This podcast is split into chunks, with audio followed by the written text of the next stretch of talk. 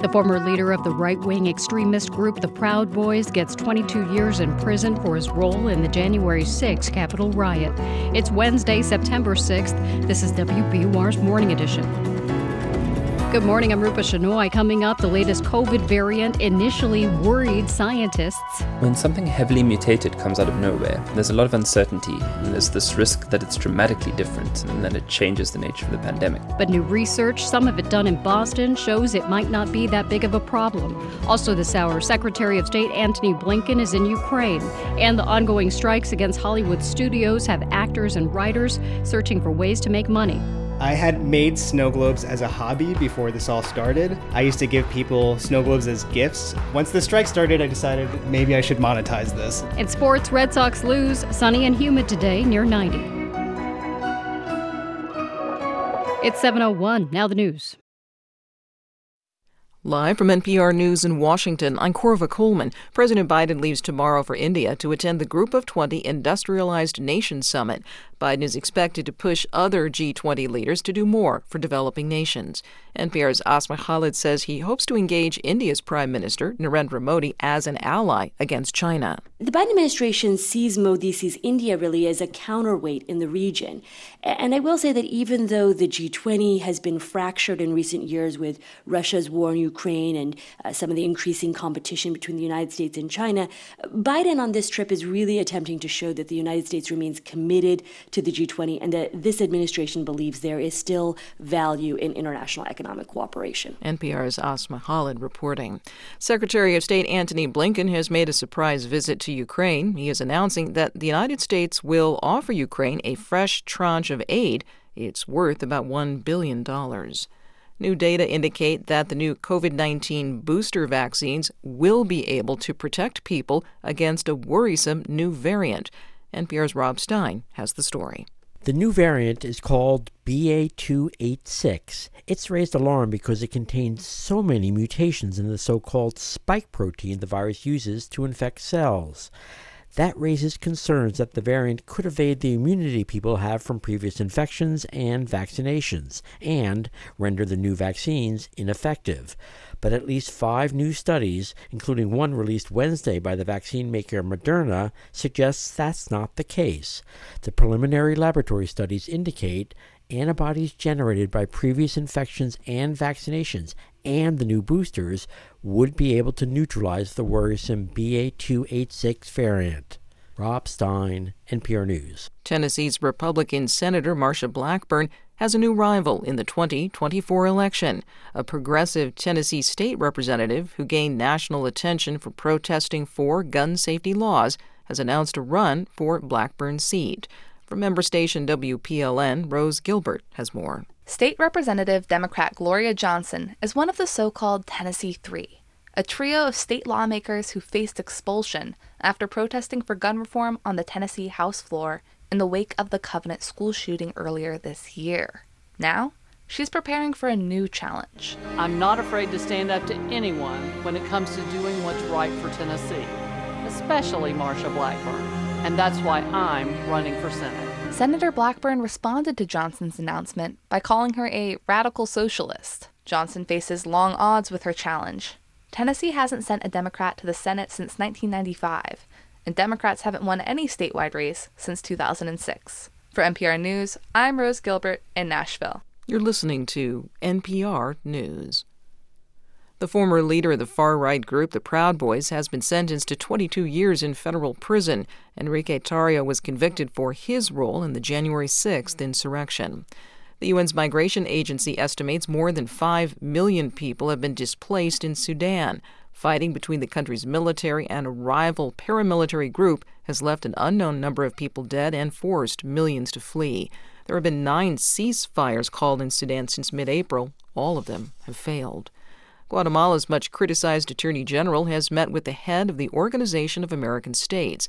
Maria Martin reports there are questions about the government's role in Guatemala's turbulent electoral process. After her meeting with OAS Secretary General Luis Almagro, Guatemala's Attorney General Consuelo Porras says there's a campaign to discredit her and her Justice Department for investigating valid legal complaints. She rejected the accusation that her investigation of President elect Bernardo Arevalo's Semilla Party is an attempt at a legal coup. The Justice Department's only defending democracy and the legal order, says Porras. Meanwhile, indigenous groups are stepping up actions calling for her resignation. On Tuesday, Maya ancestral authorities performed a traditional ceremony outside the presidential palace, asking for punishment for corrupt government officials. For NPR News, I'm Maria Martin. And in Washington, I'm Korva Coleman, NPR News. I'm Rupa Shenoy. This is WBUR in Boston. The state attorney general today is expected to announce which, if any, of the 42 proposed ballot questions can take the next step forward. WBUR's Dave Phaneuf reports that 38 of those initiatives are proposed laws and four are proposed amendments to the state constitution. One proposed law would legalize natural psychedelics like mushrooms. Another would eliminate the requirement that students pass the MCAS exam in order to graduate high school. For any initiative that's certified today, supporters would have to submit nearly 75,000 additional signatures for verification to the Secretary of State's office by December 6 in order to advance the question further. Legislature would then have until May 1st to enact the proposal. If it doesn't, more signatures would be needed to place the initiative on the November 2024 ballot.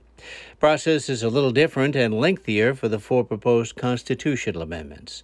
For 90.9 WBUR, I'm Dave Phaneuf. Pork producers will go before a Massachusetts judge today over a voter passed referendum from 2016. That ballot question set living standards for pigs and bars the sale of pork from farms that do not meet those conditions. The law went into effect last month. Pork industry groups have brought two lawsuits to block that law. They say the new law goes against decades old industry standards. Prosecutors are dropping the gun charges against Patriots cornerback Jack Jones. He was arrested in June after TSA found two guns in his carry on luggage at Logan Airport. The Suffolk District Attorney says Jones agreed to one year of probation. He'll also serve 48 hours of community service related to the dangers of guns. The decision comes just days ahead of the team's season opener on Sunday.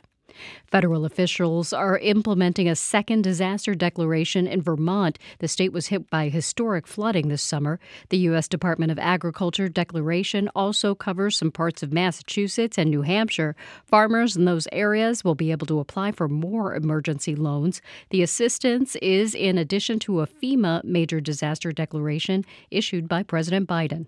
It's 707. We're funded by you, our listeners, and by Mass TLC's Board Ready Boot Camp. Now accepting applications. Learn the skills and build the network needed for your board journey. MassTLC.org.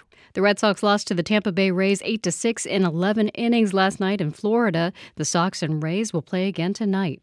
There's a heat advisory in effect today for areas west of I-95. It'll be mostly sunny and humid with a high near 90. Clear overnight with temperatures only falling to around 70. Sunny tomorrow and in the lower 90s. Right now it's 75 degrees in Boston. Thanks for starting your day with WBUR. WBUR supporters include focus features with My Big Fat Greek Wedding 3 the Portokalos family is headed to Greece from director Nia Vardalos and featuring the original cast, only in theaters September 8th. It's Morning Edition from NPR News. I'm Leila Fadel. And I'm Steve Inskeep. Good morning. What is the right number of staff to care for people in nursing homes? President Biden's administration is changing the requirements, as we'll hear in a moment. First, we look abroad. Secretary of State Antony Blinken is visiting Kiev. He laid a wreath at a cemetery honoring Ukrainian soldiers lost in the war. And it's a war that continues. Shortly before he arrived, Russian cruise missiles targeted the city, though Ukraine says it shot them down.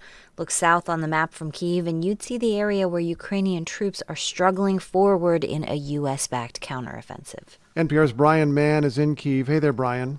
Hi, Steve. Why is Blinken there now?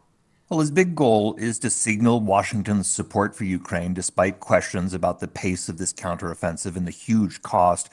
Some of that support is going to be tangible. A senior State Department official says Blinken will deliver roughly another billion dollars in new U.S. funding. That includes military, financial, and humanitarian aid. And the official said the U.S. also wants to show they're aligned with Ukraine as this war now heads into the fall and winter. Are they entirely aligned, though, given some of the tensions around the pace of this counteroffensive?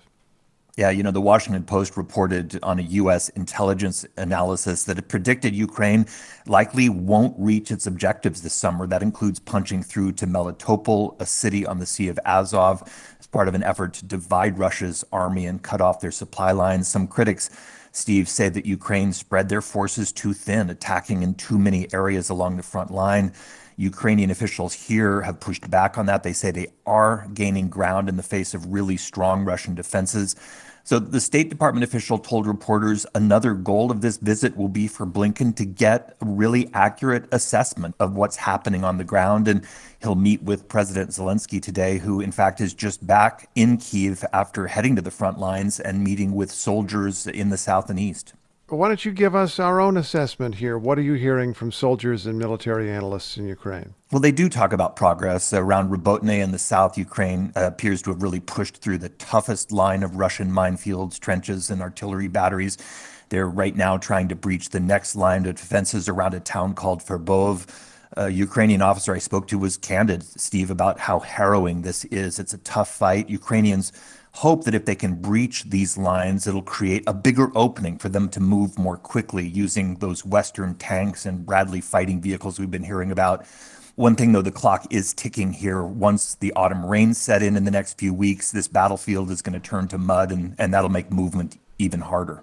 Brian, can you tell us about a development on the other end of Eurasia? We are following these reports that North Korea's leader will get on a train leave his country for a summit, a meeting where he'll have a chance to talk face to face with Vladimir Putin. What's going on?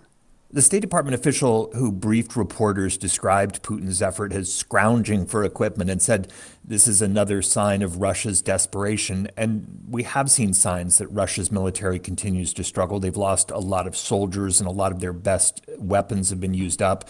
A British intelligence report, Steve, this week found Russia's army is now trying to recruit men from neighboring countries to fight. Ukraine also has a problem with manpower, but Kiev obviously has much broader international support. Ukrainian media have reported that President Zelensky is expected to travel to New York later this month for the UN General Assembly meeting, where he's expected to make the case for that support for Ukraine to continue. Brian, thanks so much. Thank you, Steve. That's NPR's Brian Mann. Output.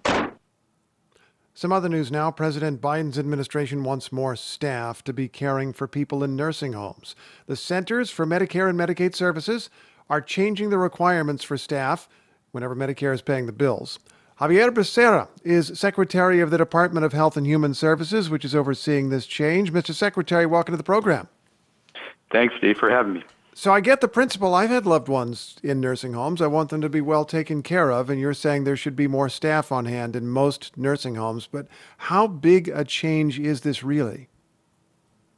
It's a big change in the sense that the industry hasn't had to follow particular standards and it's been the wild wild west when it comes to quality and accountability at nursing homes throughout the country. What we're simply saying is uh, we don't want wild wild west when we send our loved ones. When you steve sent your family members or saw them there you want to make sure they're getting due care and the safety is there. That, that's all we're asking for is accountability with that said, and, and granting that it seems that most nursing homes would have to add staff, it seems that many of them would only add a few people, a little. Is it really going to be that much of a change that people would notice when they're visiting or, or in a nursing home? Well, if they're not having to make much change, then hopefully that means that they're actually offering quality services. But as we saw with COVID, uh, some 200,000 residents at nursing homes and workers at nursing homes died during this pandemic. Uh, that's unacceptable. Something was going on. We've heard people saying this for quite some time, and so this it's time to act. Residents demand it. Uh, families of residents demand it, and taxpayers demand it because this is an industry that receives about $100 billion in federal taxpayer dollars when they apply for uh, some help with reimbursement of costs.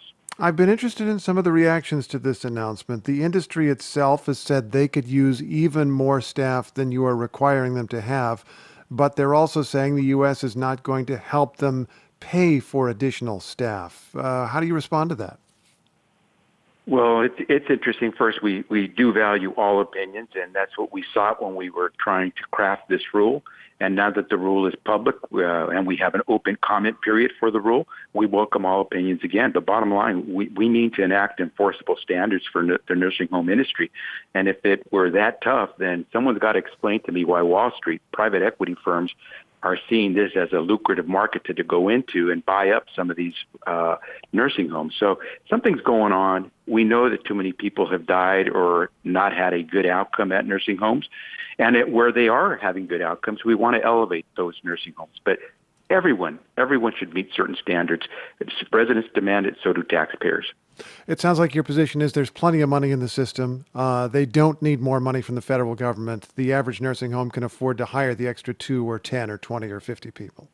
What we are providing in this rule, uh, we're calling for an additional $75 million to help uh, both train and retain uh, nursing home staff. There is no doubt that the healthcare services industry overall hospitals, nursing homes, you name it, are having difficulty uh, with uh, particular staffing levels. Nurses are in big demand, no doubt. But at the same time, we think that if we can improve working conditions and if we can require that uh, at least one nurse be on staff uh, 24/7 at a nursing home. Uh, you, if you're going to call yourself a nursing home, you should have at least one nurse available at mm. any time that you're operating. Uh, we think it's time to get to, to these uh, standards. Briefly, is there a special problem or a special risk with some of the smaller, more rural, more marginal uh, facilities? Well, that's why we use something other than a one size fits all approach here. Uh, we're going to phase this rule in. Rural communities have a harder time, and so we're trying to uh, address those concerns of some of those facilities, smaller nonprofit facilities, rural facilities. So it will be uh, an enforceable standard, but one that accommodates the needs of an industry that's very important. Mr. Secretary, it's a pleasure talking with you. Thank you very much for your time. Thanks, Steve. Xavier Becerra is Secretary of the Department of Health and Human Services. Enrique Tarrio, the former head of the far right Proud Boys group, has been sentenced to 22 years in prison for his leading role in the violent events of January 6th. This despite the fact that Tarrio was not at the Capitol on that day. He was monitoring events from a hotel room in Baltimore. NPR's domestic extremism correspondent, Odette Yousef, reports. Tarrio expressed regret for his role just before receiving the sentence. He acknowledged that former President Donald Trump lost the 2020 election, but he still received the longest sentence of anyone who's been charged in connection to January 6th. U.S. District Judge Timothy Kelly said that even though Tarrio was physically in another location that day, he was unmistakably the leader behind the Proud Boys' violent activities at the Capitol. The sentencing marks quite a downfall for Tarrio. It was during his time as national chairman that the Proud Boys brand was launched quite suddenly into the American consciousness. Proud Boys, stand back and stand by. that was during the first presidential debate in 2020 when former President Donald Trump declined to disavow the street violence that the Proud Boys sought. After that, the far right group became a mainstay at pro Trump Stop the Steal rallies. The government's case took down Tarrio and his top lieutenants. It pinned seditious conspiracy charges against four of them. But it has not quelled a growing movement on the right that initially rallied around false claims of a stolen election. Cassie Miller is with the Southern Poverty Law Center. There is a much broader authoritarian movement that's at work right now in the American political right. And, you know, the GOP needs to really vocally oppose this kind of growing authoritarian segment of their party. Miller says that since January 6th, the Proud Boys have pivoted away from national issues to local activism. In doing so, they've grown and formed connections with conservative religious and parents groups. They've been involved in disinformation and harassment campaigns to undermine the safety of election workers, LGBTQ people, inclusive environments at schools, and abortion rights. Miller says it will take something other than criminal prosecutions to counter this iteration of their campaign. We need communities to organize against groups like the Proud Boys and others, especially because so much of their activism is at the local level. Four of Tarrio's co defendants received sentences between 10 and 18 years. Just one defendant pleaded guilty in April of last year and still awaits his sentence. Odette Yousef, NPR News.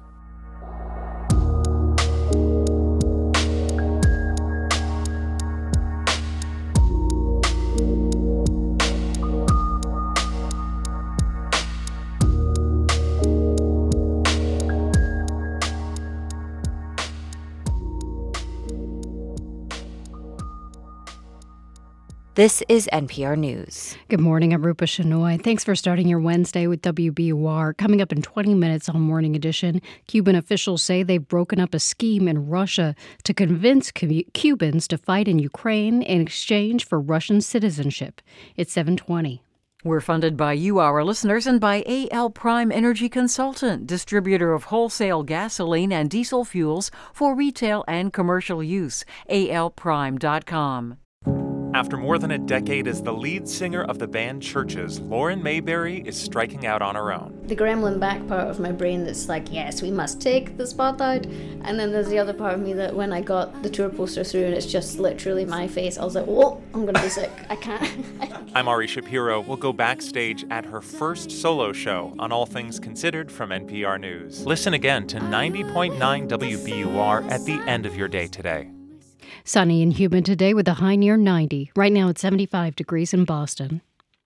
Support for NPR comes from this station and from Viking, committed to exploring the world in comfort, offering a small ship experience with a shore excursion included in every port, destination focused dining, and programs designed for cultural enrichment. Viking.com. From Dementia Society of America committed to helping support brain health and the millions of Americans experiencing the syndrome known as dementia. Learn more at 1 800 dementia.org.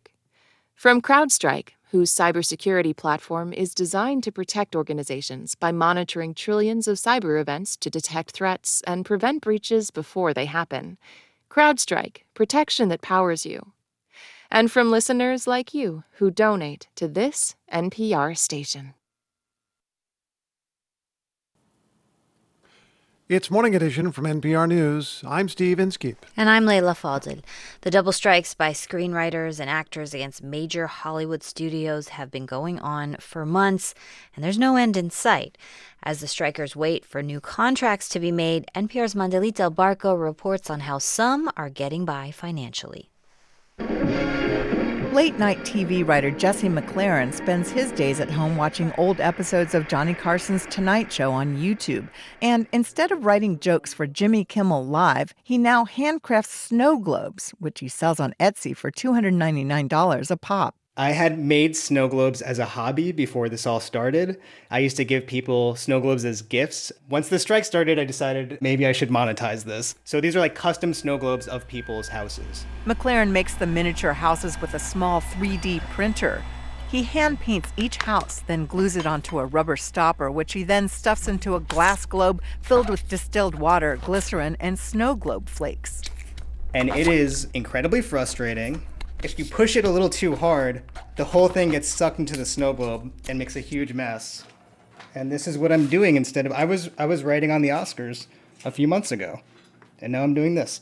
With most TV and film productions shut down during the strike, nearly everyone in Hollywood has lost work, whether or not they're in one of the striking unions. Now they're hustling. Becky Portman has been giving Hebrew lessons to kids preparing for bar and bat mitzvahs. She also substitute teaches at a preschool. When the writer's strike began in May, she was furloughed as a showrunner's assistant for the Peacock series Killing It. It is scary to have this gig economy and word of mouth job, just trying to figure out how to make kind of an income in a temporary way because we're not really sure how long this is going to last. Side hustles are nothing new for those trying to make it in Hollywood, says actor Michelle Allaire. She's a striking SAG-AFTRA member and the owner of the S&W Country Diner in Culver City. Actors and writers, we know how to live poor. We know how to eat noodles. We know how to like scale down and live on basically nothing for months. We all know how to wait tables. We all know how to scrap and do other jobs and, you know, half the people are Uber drivers and they we know how to fill in the gaps. Even so, on the picket lines outside the major studios these days, you find writers and actors like Taylor Orsi and Brisa Covarrubias. I've been living in my parents' garage for the time being, you know. My spouse and I are currently on food stamps. You know, sometimes it's Cheez Its for lunch, but it's something.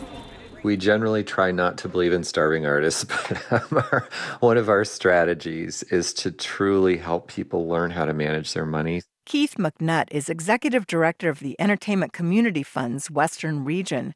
Since the strike began, they've given more than $5 million to 2,600 film and TV workers in need of emergency financial assistance. People are coming to us now with three day evict notices, and that's serious. You have to like prioritize that immediately. The fund also provides career counseling and mental health services for those anxious or depressed about supporting themselves.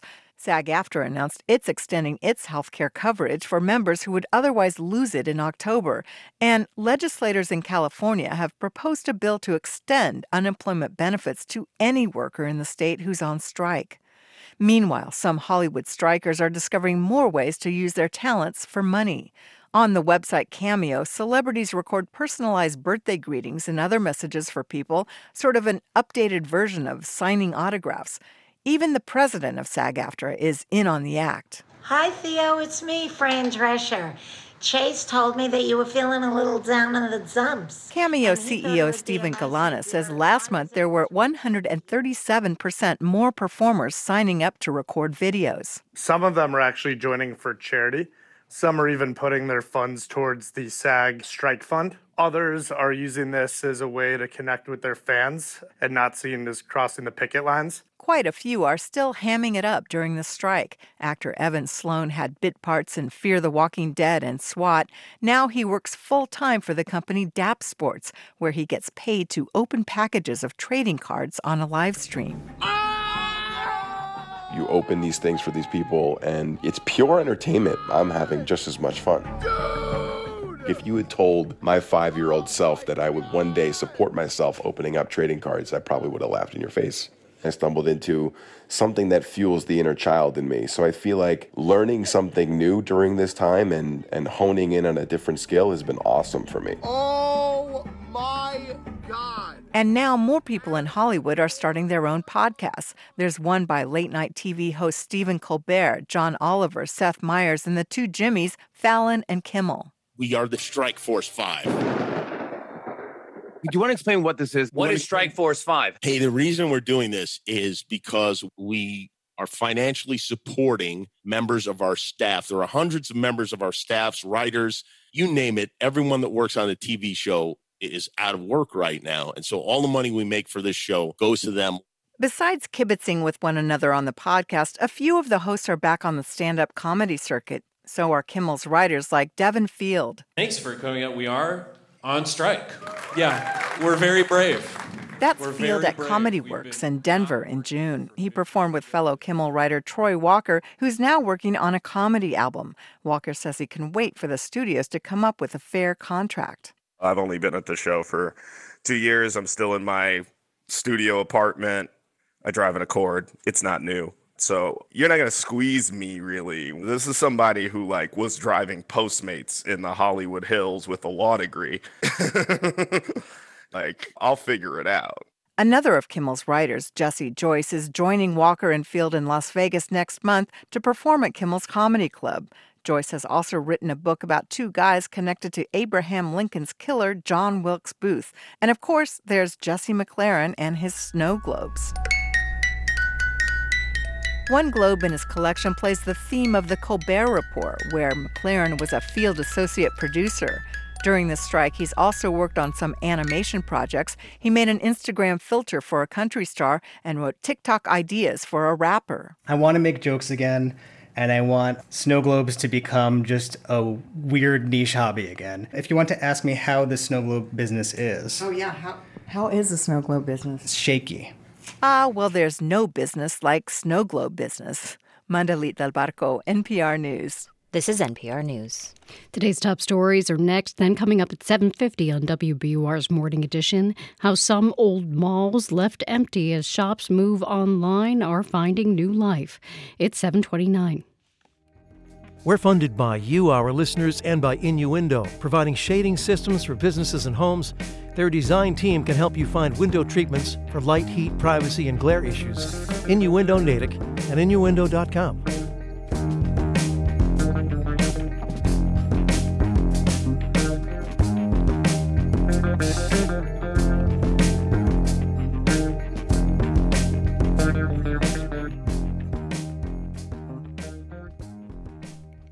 Live from NPR News in Washington, I'm Dave Mattingly. Secretary of State Antony Blinken is on an unannounced visit to Kiev, where he's seeking to assess Ukraine's ongoing counteroffensive against Russian forces. Every time I'm here, I'm struck by the extraordinary bravery and resilience of the Ukrainian people, the Ukrainian forces, Ukraine's leadership. Blinken is also expected to discuss ways to move shipments of grain from Ukrainian ports. Russian President Vladimir Putin has declined to rejoin a UN agreement that allows ships safe passage.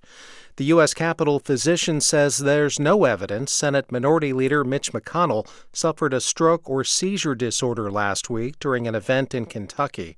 It was the second time in recent weeks McConnell has been unable to respond to a question raising concerns about his health. McConnell is 81 years old. He was on the Senate floor yesterday as senators returned from their August recess. Fellow Republican Senator Mitt Romney of Utah says he's not worried. I don't think he's shown any inability to lead in negotiations, to raise money to get Republicans elected, uh, to help guide our caucus. He's shown that he's been able to do that in the past. He's going to continue doing that in the future. Uh, so I'm firmly behind his uh, remaining as our leader. The House returns from recess next week. This is NPR News. This is WBUR in Boston. I'm Rupa Shenoy. Massachusetts Attorney General Andrea Campbell wants Congress to study how artificial intelligence could affect children. She's joining a group of bipartisan attorneys general in asking Congress to figure out how the technology exploits children. In a letter, she says AI is already being used to create child sexual abuse material. She says that may make prosecution of those cases more difficult. The November matchup is set for a closely watched race, congressional race in Rhode Island. Former White House staffer Gabe Amo won the Democratic primary for the 1st District seat. He beat out 11 other challengers, getting 32% of the vote. If he wins in November, Amo would become the first person of color to represent Rhode Island in Washington. He'll face Gary Leonard in the general election. A new blood bank in Newton aims to help our four legged friends. The Veterinary Emergency Group aims to ease what the company says is a severe shortage of canine blood. Jesse Brown is the company's blood bank director and says donors are needed. And I think what some people don't realize is from one canine blood donation, we can get anywhere from two to four units. And so one donation can actually save multiple pets. In general, Brown says a dog has to be healthy, at least 50 pounds, and up to date on their shots to donate blood. The donation process itself takes about 45 minutes. It's 732. We're funded by you, our listeners, and by Xfinity Internet with the Xfinity 10G network so everyone at home can be online, even at peak hours. Xfinity from Comcast, the future starts now. The Red Sox rallied last night in St. Petersburg to force the game against the Rays into extra innings, but then they lost on a walk-off home run in the 11th inning. The final, Rays 8, Red Sox 6. The teams will wrap up their series tonight. Clear skies and humid today with high temperatures near 90. Areas west of I 95 have a heat advisory in effect. Tonight, temperatures drop to the low 70s and skies stay clear. Tomorrow, the heat wave gets even worse. We'll have highs near 94 and it'll be sunny. Right now, it's 76 degrees in Boston. You're at WBUR.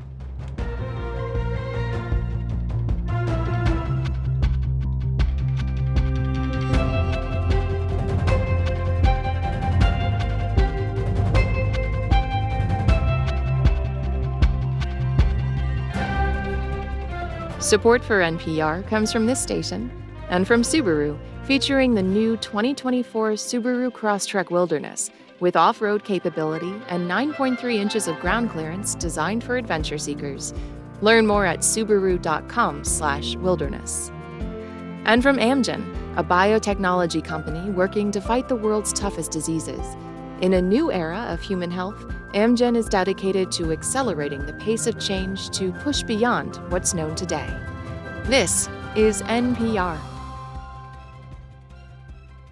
It's Morning Edition from NPR News. I'm Steve Inskeep. And I'm Leila Fadel. It sounds like a chapter out of a Cold War era novel. Cuba says a covert and as of yet unnamed group has been recruiting citizens living on the island and in Russia to fight in the ongoing war in Ukraine. The Cuban Ministry of Foreign Affairs says it is working to dismantle the ring and bring those responsible to justice. Thus far, Moscow, Cuba's one time communist ally, has been quiet. Here to help us understand what this all means is Chris Simmons, a former counterintelligence officer whose expertise is Cuban spycraft. Welcome, Chris, to the program. Thank you for having me. So, what's your sense of why Cuba is making this accusation so publicly? I think it, the easy, short explanation is because they got caught once again.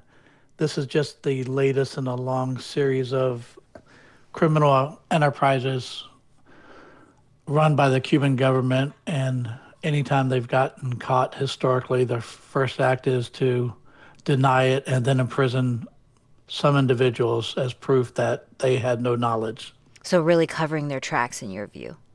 Correct. And this has been, this type of endeavor has been going on for about 60 years, starting with terrorist support and then them serving as the proxies for intelligence efforts on behalf of Russia and others, drug trafficking.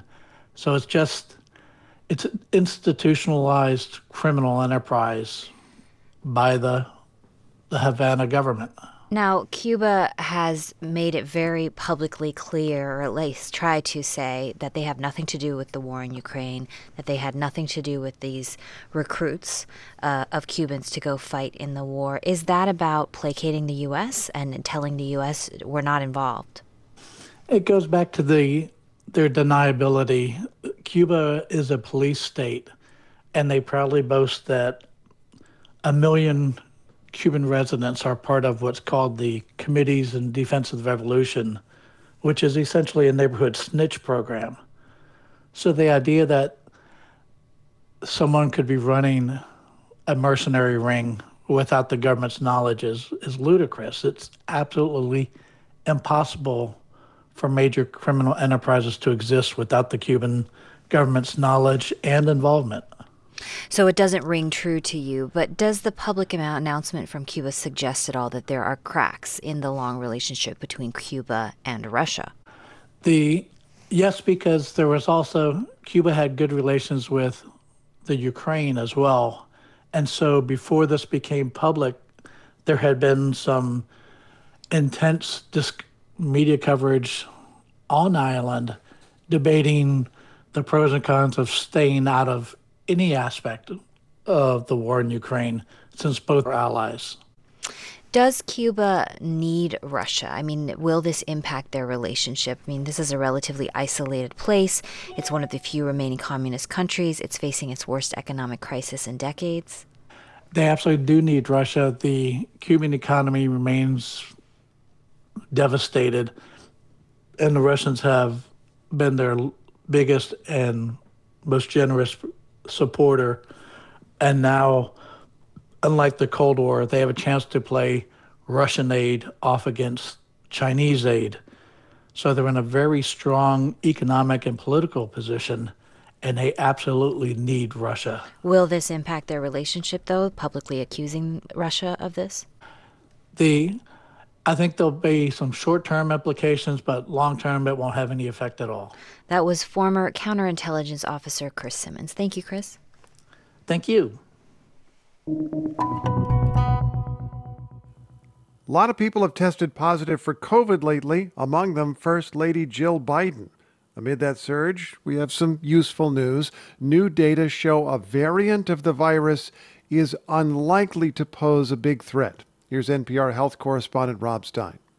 When scientists first spotted the new variant, known as BA286, it set off alarm bells even though it's rare.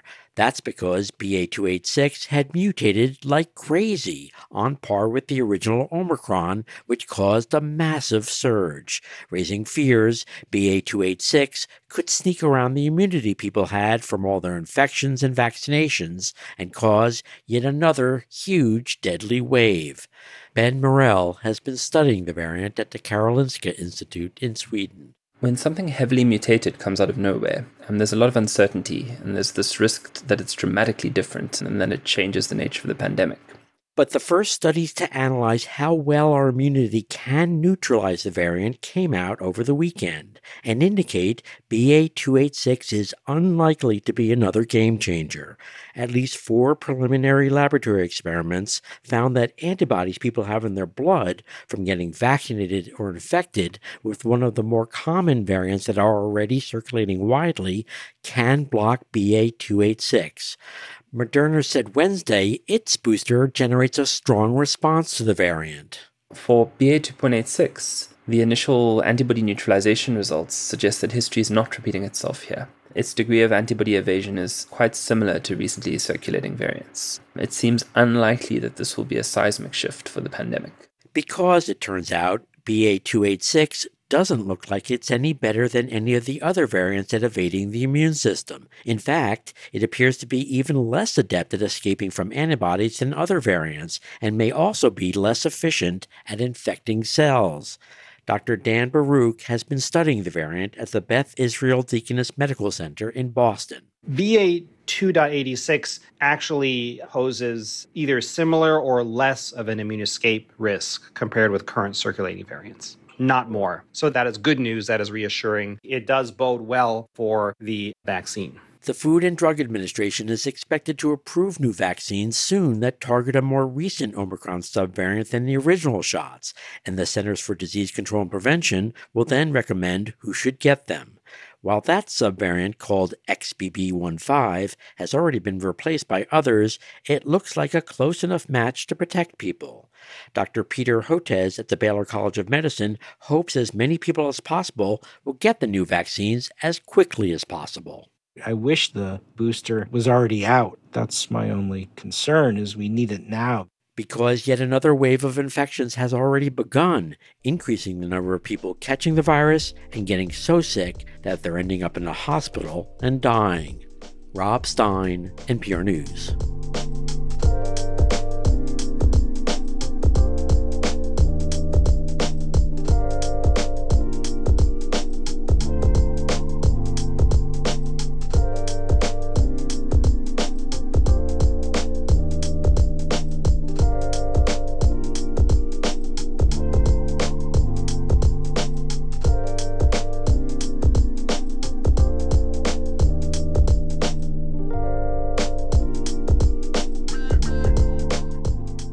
This is NPR News. Thanks for starting your morning with WBUR. You can listen to us on your drive to work or school or on the T. Just download the WBUR app. It lets you listen anywhere as well as pause or rewind. Get it in your app store today. Coming up at the top of the hour, we hear about the debate among legal scholars over whether a clause in the 14th Amendment disqualifies Donald Trump from running for president again. Near 90 today as our heat wave continues. It'll also be humid and sunny. It falls to the low 70s tonight under clear skies. Even hotter tomorrow in the low to mid 90s, and it'll be sunny. Right now it's 76 degrees in Boston. And a shout out to students heading out to their first day of classes in places like Belmont, Brockton, and Norwood. Have a great first day of school. We're funded by you, our listeners, and by Zevin Asset Management committed to impact investing and socially responsible portfolios for 25 years. Learn how to invest sustainably at Zevin.com. And the Huntington Theater kicking off their thrilling new season with Joshua Harmon's Prayer for the French Republic, opening September 7th. Tickets at huntingtontheater.org. Berkshire Bank is opening a new division aimed at providing services to the cannabis industry. Many banks are skeptical of the industry, which is legal on the state level but not at the federal level. The Boston based bank says it'll provide cash pickups, wire services, and debit cards to those businesses. Bank leaders say they want to be part of what they call a growing industry in the state. The state agency that oversees Logan Airport and Boston's Seaport has started a search for its new leader. The Boston Globe reports that Massport is looking for a firm to vet CEO candidates. The current CEO, Lisa Wieland, is leaving in November to take a job with National Grid. The Tiki Island restaurant in Medford is shutting down after 40 years in business. Its owners say they're selling the operation because running a restaurant is hard work. The Polynesian themed restaurant is expected to close within a month. It's 744. Hi, I'm Lauren Summer. I cover climate change at NPR, so I'm particularly interested in the surge of interest in electric cars. If your next car is going to be electric, be sure to donate your old car to this station. You'll be doing your part to lower your carbon footprint, and we'll turn your old car into more coverage of everything that matters to you. Here's how. Learn more at wbur.org/cars. Support for NPR comes from this station and from American Jewish World Service, supporting human rights advocates worldwide in the fight for democracy, equity, and justice for all people. Learn more at ajws.org. And from Procter & Gamble, maker of Align Probiotic, a daily supplement designed by gastroenterologists to help relieve occasional bloating, gas, and abdominal discomfort. More at alignprobiotics.com. This is NPR. It's Morning Edition from NPR News. I'm Steve Inskeep. And I'm Leila Fadel. This next story is about the mistreatment of children. A Utah mom who racked up millions of followers for her parenting videos has been charged with six felony counts of aggravated child abuse. Ruby Franke is an influencer who created the popular YouTube channel Eight Passengers. It documented the big family's daily life. But viewers took note of Franke's often harsh approach to discipline. Franke was arrested last week after her 12 year old son escaped to a neighbor, apparently malnourished and asking for food and water. NPR's Emily Olson has been covering the story, and she takes it from here. Right. So, like you said, Franke's 12 year old son climbed out of the window of a house um, in the town of Ivins, Utah, and ran over to a neighbor's home. He was asking for food and water, and the neighbor noted that he had duct tape around his ankles and wrists. Uh, police added that he had deep lacerations on some of his limbs. It appeared as if he'd been tied up with a rope. Police then searched the home where he had escaped from, and they found um, several other children. So, in total, they took four kids into custody of Child Protective Services, and that's uh, the four kids that Franke still has at home. Two of her other kids are adult children. And this home belonged to her business partner, and this is where the arrest took place? That's correct, yeah. So she was at her business partner's home, Jodi Hildebrandt. Can you tell us a little more about Eight Passengers and what made it so popular? So, at its peak, Eight Passengers had about 2.3 million subscribers, which most of Franke's videos, you know, they're pretty mundane. But some of the most popular content, the stuff that got the most views, was when that, you know, suburban banality kind of verged onto something more intimate or maybe a little more vulnerable. And a lot of that was when Franke was disciplining her kids. Hmm. And what types of things was she doing that got criticism? You know, in one video, Franke's son, who was 15 years old at the time, said that he'd been sleeping on a beanbag chair for seven months because he'd been kicked out of his room for playing a prank on his younger brother. In another video, Franke says she refused to bring food to her daughter, who was six years old at the time.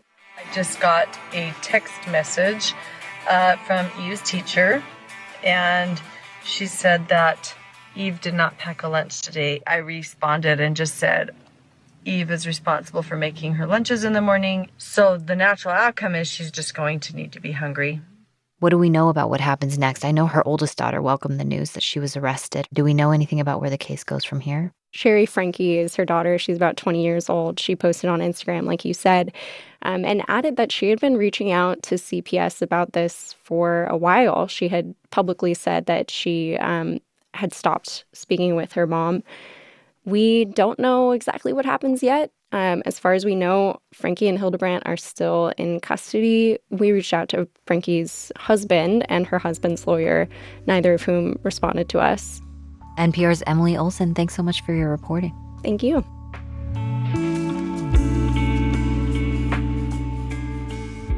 Tomorrow on Morning Edition, we'll meet the Icelandic musician Laufey. The 24 year old says she's on a mission to reclaim jazz for a younger generation. Her new album is called Bewitched. To listen, ask your smart speaker to play NPR or your member station by name.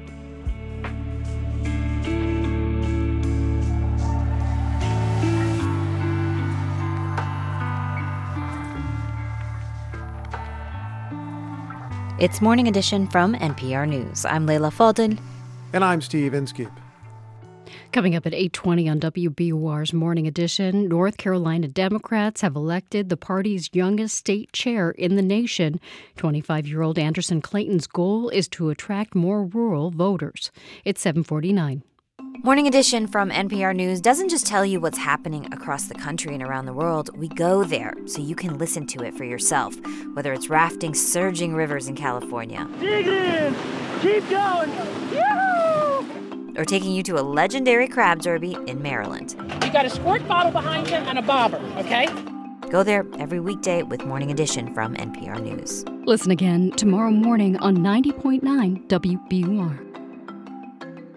We are funded by you, our listeners, and by Metro West Subaru, where same day and next day service appointments are available. Service until 9 on Route 9 in Natick.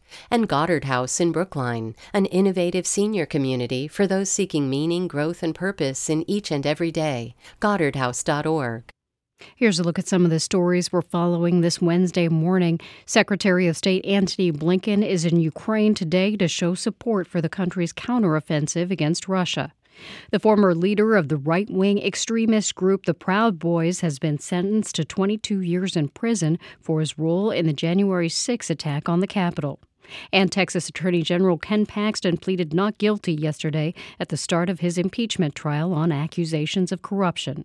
Stay up to date on the news all day here on 90.9 WBUR and on the WBUR app. WBUR supporters include Johnson & Wales University. Think you know JWU? From nursing to graphic design, let Johnson & Wales surprise you.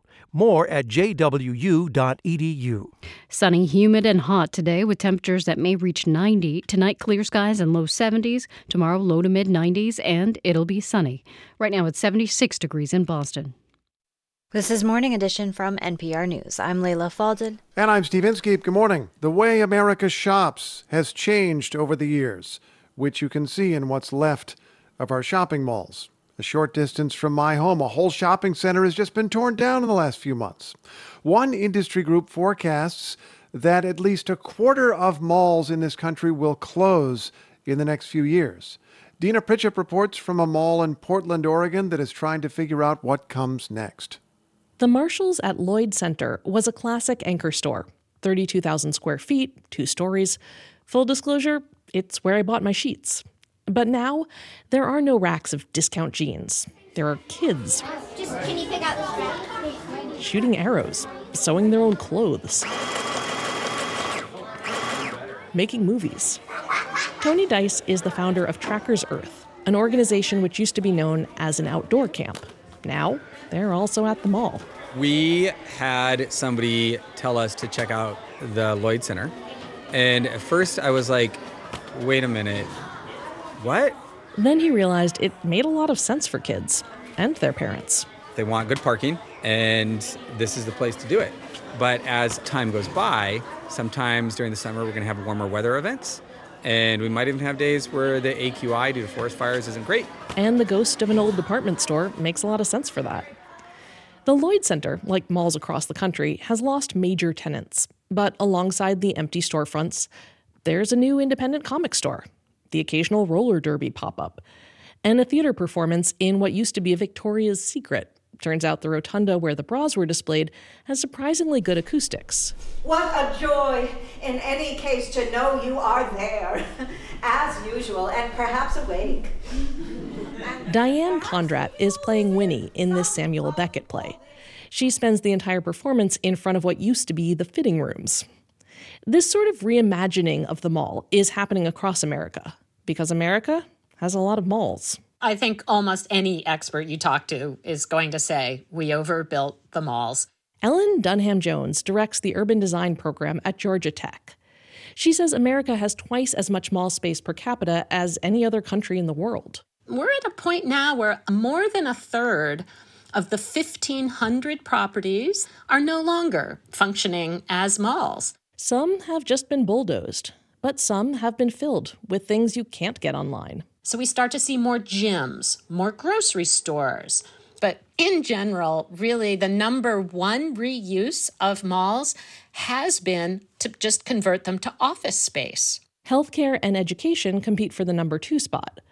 But Dunham Jones says you also see housing and paintball. There's a mall in Massachusetts that their former Macy's is going to have cultivation of marijuana on the second floor and retail sales on the first floor. Buying weed or seeing an existential play, where you used to do back to school shopping, can be an enjoyably disorienting experience.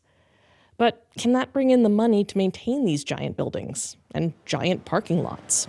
At Portland's Lloyd Center, Kristan Kennedy showed up on a Friday afternoon to see a performance piece at the mall's skating rink. You can see that there's a infinity symbol carved into the ice. That's part of the bigger thing in this particular mall where artists have been taking over some spaces. Kennedy is the artistic director at Portland's Institute for Contemporary Art.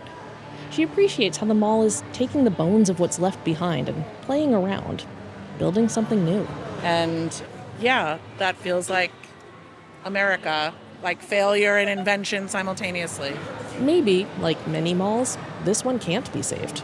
Or maybe it'll remain a haven for creativity, or office space, or something we can't even yet imagine.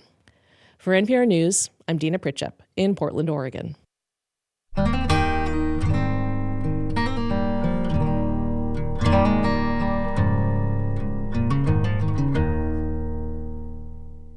We pay tribute now to Tony Award winning costume designer Franne Lee. She created the looks of some of the first characters on Saturday Night Live, including the Coneheads and Killer Bees. She also worked on Broadway and helped bring Sweeney Todd, the demon barber of Fleet Street, to life. Lee died last week in Florida at 81. NPR's Elizabeth Blair has this appreciation. Franne Lee once said she had no fear of designing without money. She said it makes you more creative. And in the early years of SNL, she had to get very creative. Hello, I'm Baba Wawa. For Baba Wawa, a parody of journalist Barbara Walters, Lee gave Gilda Radner a plaid blouse and vest. Lee said she made lots of visits to Goodwill to find costumes for SNL. For Radner's nerdy Emily Litella on Weekend Update, it was a prim red sweater. What's all this fuss I keep hearing about violins on television? And for the Coneheads, it was pretty self evident bare, flesh colored, towering cones. I am Beldar. This is Prymaat and Connie. I trust we have arrived at the pre designated time coordinates. Last year, in an interview with the podcast Ian Talks Comedy, Lee told Ian from English she liked the camaraderie on the show, but wasn't always nuts about the material. I didn't like a lot of the writing, to be honest with you. I thought some of it was good, but I thought it was very sophomoric. Throughout her career, Franne Lee collaborated with her spouse, set designer Eugene Lee. They both won Tony Awards for their work on the Broadway musical Candide. Later, they designed the look of Sweeney Todd, starring Angela Lansbury. Now let's stop all this foolish chatter and just sit here nice and quiet. Franne Lee's papers are at the New York Public Library. Theater curator Doug Reside said that Lee found ideas in vintage cartoon images from the satirical magazine Punch. I think that's kind of actually representative of Franne's work that she tends to take uh, something that's sort of silly and comic and bring a kind of seriousness to it. Later in life, she spent time painting and started an artist co op. Her daughter, Stacy Sandler, tells NPR her mom loved creating costumes out of found pieces, rags, and other things. She says even when she had bigger budgets to play with, Franne Lee was always looking for the deal. Elizabeth Blair, NPR News.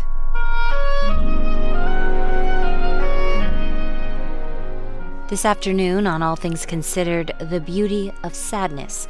NPR's Jon Hamilton reports on why we're attracted to art that explores human sorrow.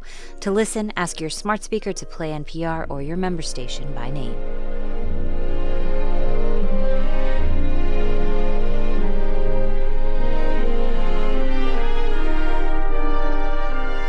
This is Morning Edition from NPR News. I'm Leila Fadel. And I'm Steve Inskeep.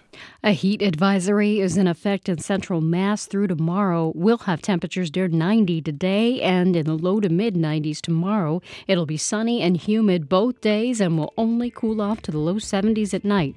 Right now it's 76 degrees in Boston and we're coming up on 8 o'clock.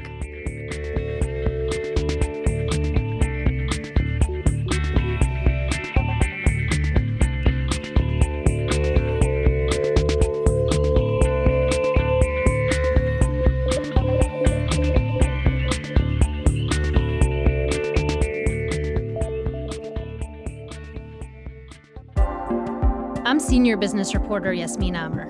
This is 90.9 WBUR FM Boston, 92.7 WBUA Tisbury, and 89.1 WBUH Brewster. Listen anytime with our app or at WBUR.org.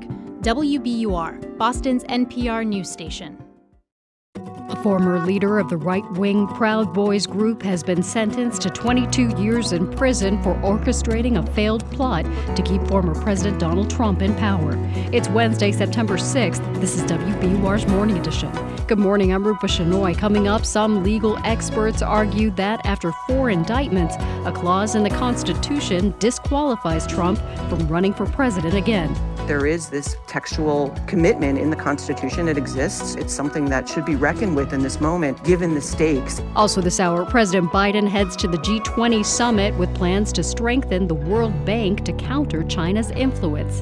And Massachusetts restaurants are trying to control the population of invasive green crabs by putting them on the menu. It's definitely been something where once one chef starts getting excited about it, they go around to their network. Um, and more chefs start getting excited about it. Sunny, humid, and near 90 today. It's 8:01. Now the news. Live from NPR News in Washington, I'm Korva Coleman. Secretary of State Antony Blinken is in Kiev today holding high level talks. He's honoring Ukrainian soldiers lost in the war with Russia. And NPR's Brian Mann reports he's delivering another $1 billion in U.S. aid. Blinken arrived in Ukraine's capital city after a noisy night as Kiev's air defenses rumbled overhead. Ukrainian officials say they successfully intercepted a barrage of Russian cruise missiles. After a train ride from the Polish border, Blinken met first with Ukrainian Foreign Minister Dmytro Kuleba. We want to make sure that Ukraine has what it needs not only to succeed in the counteroffensive, but has what it needs for the long term to make sure that it has a strong deterrent. Blinken is announcing another billion dollars in military, humanitarian, and economic aid. He's also meeting with Ukraine's President Volodymyr Zelensky, who's just returned from visiting troops fighting on the front lines. Brian Mann, NPR News. U- U.S. lawmakers face a deadline this month to pass legislation to keep federal agencies funded through the next fiscal year. NPR's Windsor Johnston reports any agreement on government spending is likely to be challenged by a group of Republican hardliners in the House. Members of the House Freedom Caucus are pushing to cut government spending levels to an estimated $120 billion less than what House Speaker Kevin McCarthy and President Biden agreed to earlier this year.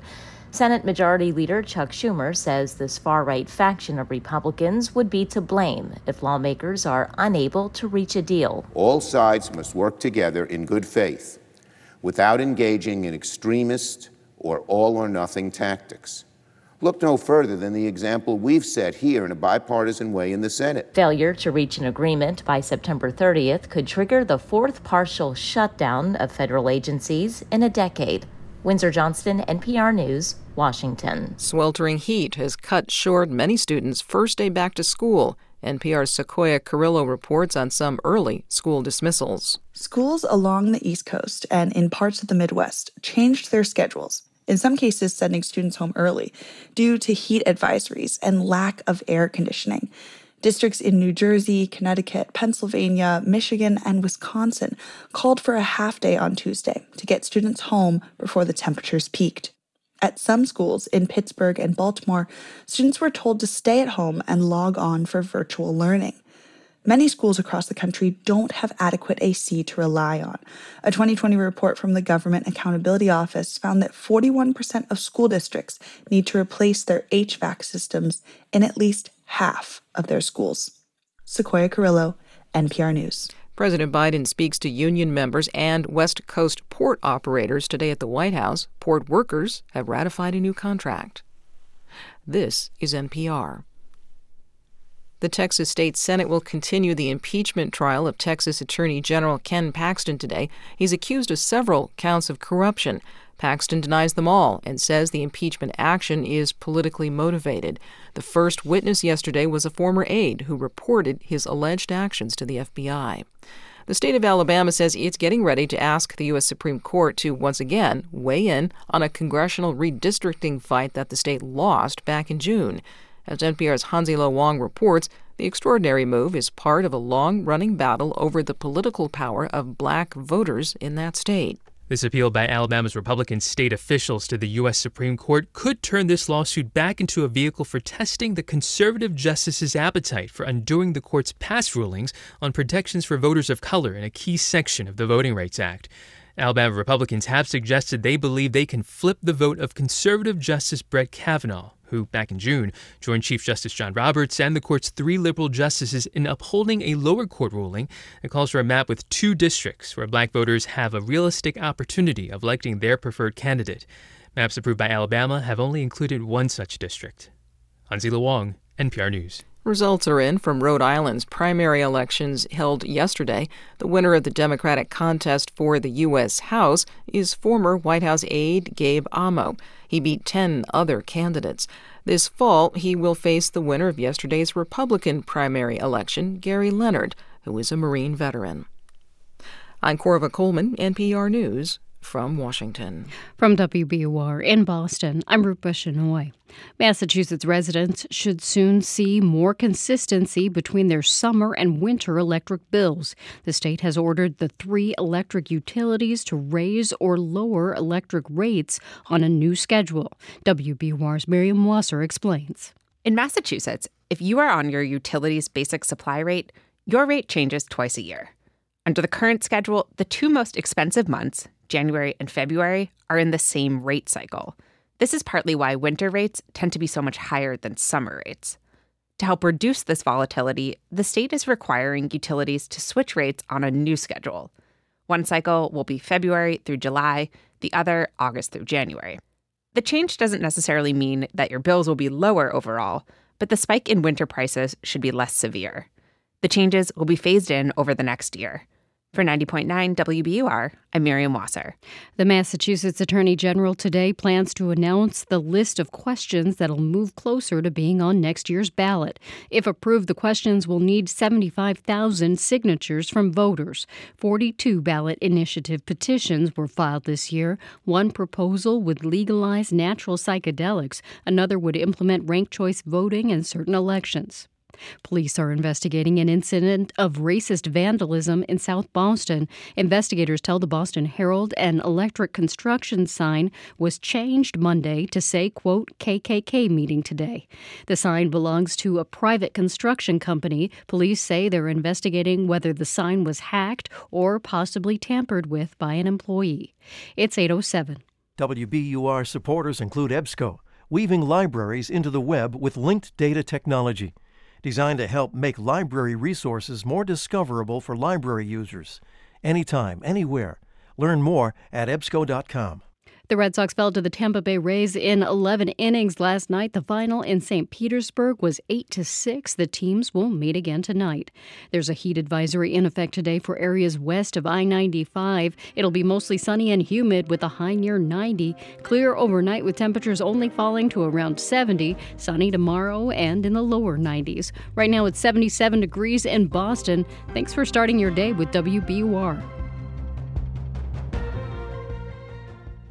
It's Morning Edition from NPR News. I'm Steve Inskeep. And I'm Leila Fadel. North Korean leader Kim Jong un will reportedly travel to Russia this month to meet President Vladimir Putin over a possible weapons deal. Closer ties could give the isolated North a more prominent international position, while Russia stands to gain help with its war effort in Ukraine. For more, let's turn to Lieutenant General In-bum Chun. He's a former Special Forces commander for the Republic of Korea and senior fellow with the Association of the United States Army. Good morning and thanks for being on the program.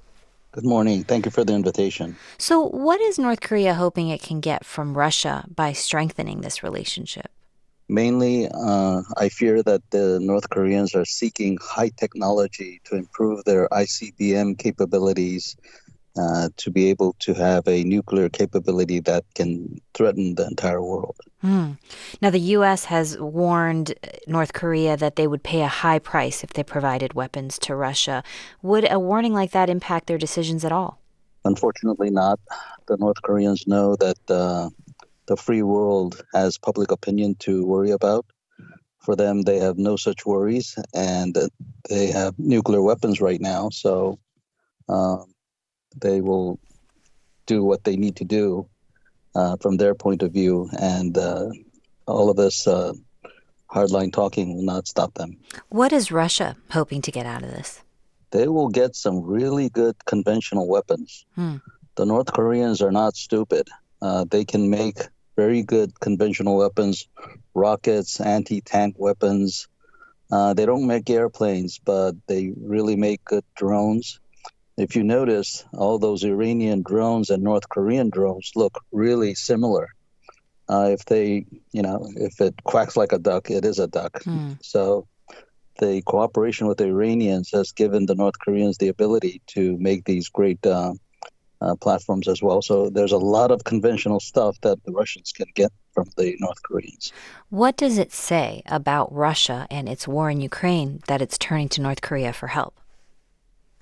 Well, I guess the Russians bit off a little bit more than they expected, and uh, they're getting, um, you know, MREs, uh, combat food from the Chinese, and now uh, weapons from the North Koreans. And so they're in a situation where they're using every card that they have, and it has implications for everybody, especially those living on the Korean Peninsula.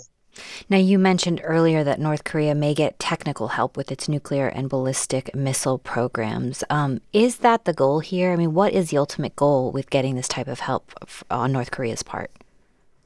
Well, if we dig in a little bit uh, closer, deeper, uh, the North Koreans want a first strike, second strike capability, and nuclear propulsion for their submarines is something that they've been trying to get. So that's one thing reentry technology for their ICBMs, precision uh, enhancement for their missiles, some sort of uh, intelligence uh, cooperation.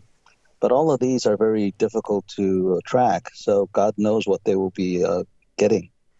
That's Lieutenant General In-bum Chun. He's a former Special Forces commander for the Republic of Korea and senior fellow with the Association of the United States Army. He joined us by Skype. Thank you so much, General.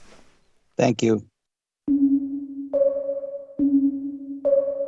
Does a clause in the U.S. Constitution disqualify former President Trump from returning to the White House?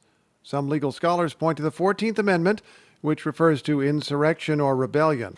On ABC, Democratic Senator Tim Kaine of Virginia pointed to Trump's bid to overturn his election defeat on January 6, 2021. The attack on the Capitol that day was designed for a particular purpose at a particular moment, and that was to disrupt the peaceful transfer of power as is laid out in the Constitution. So I think there is a powerful argument to be made. Kim Wehle has explored that argument. She's a constitutional law scholar at the University of Baltimore. David Frum calls the argument a fantasy. He's a former presidential speechwriter who now writes for The Atlantic. Our colleague Daniel Estrin spoke with them both. Kim, let's start with you. I want to read from Amendment 14, Section 3 of the Constitution, paraphrasing here, that no person shall hold any office, civil or military, where they've taken an oath to support the Constitution, if they have, quote, engaged in insurrection or rebellion against the same, or given aid or comfort to the enemies thereof. How does this apply to former President Trump?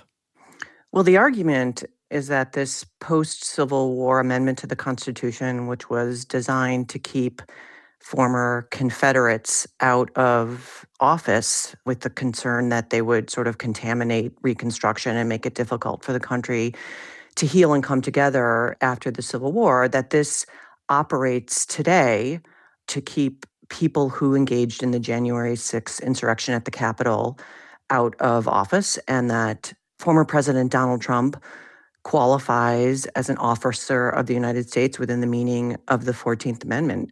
And how practically could that work? How do you enforce this amendment then?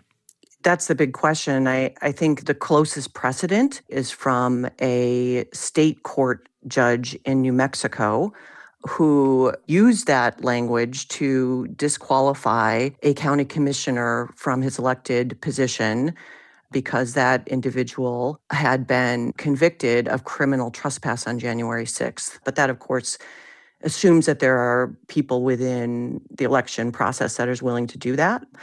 And then what would the standard be for insurrection? Does it have to go to a jury trial? Do you need a criminal conviction? All of those questions are unanswered under the Constitution, but that's not unusual for the Constitution. Courts fill those blanks in all the time. So let me turn to you, David. Why don't you think that Donald Trump's activities on January 6th and beyond uh, disqualify him? That's not the real world question. If we lived in a world where this scheme could work, we wouldn't be in trouble. Because we're in trouble, this scheme won't work. I mean, I invite people to consider what happens on the next day. Let's suppose that a Secretary of State in one or more swing states says, you know what, I have the power to exclude anyone who, having previously taken an oath to the United States, engaged in what I regard as insurrection. I'm keeping Donald Trump off the ballot. And Joe Biden wins the presidency with a majority of the electoral vote in the states because Donald Trump wasn't on the ballot. Is that election accepted? Or do you have actually civil disorder on a scale hard to imagine right now?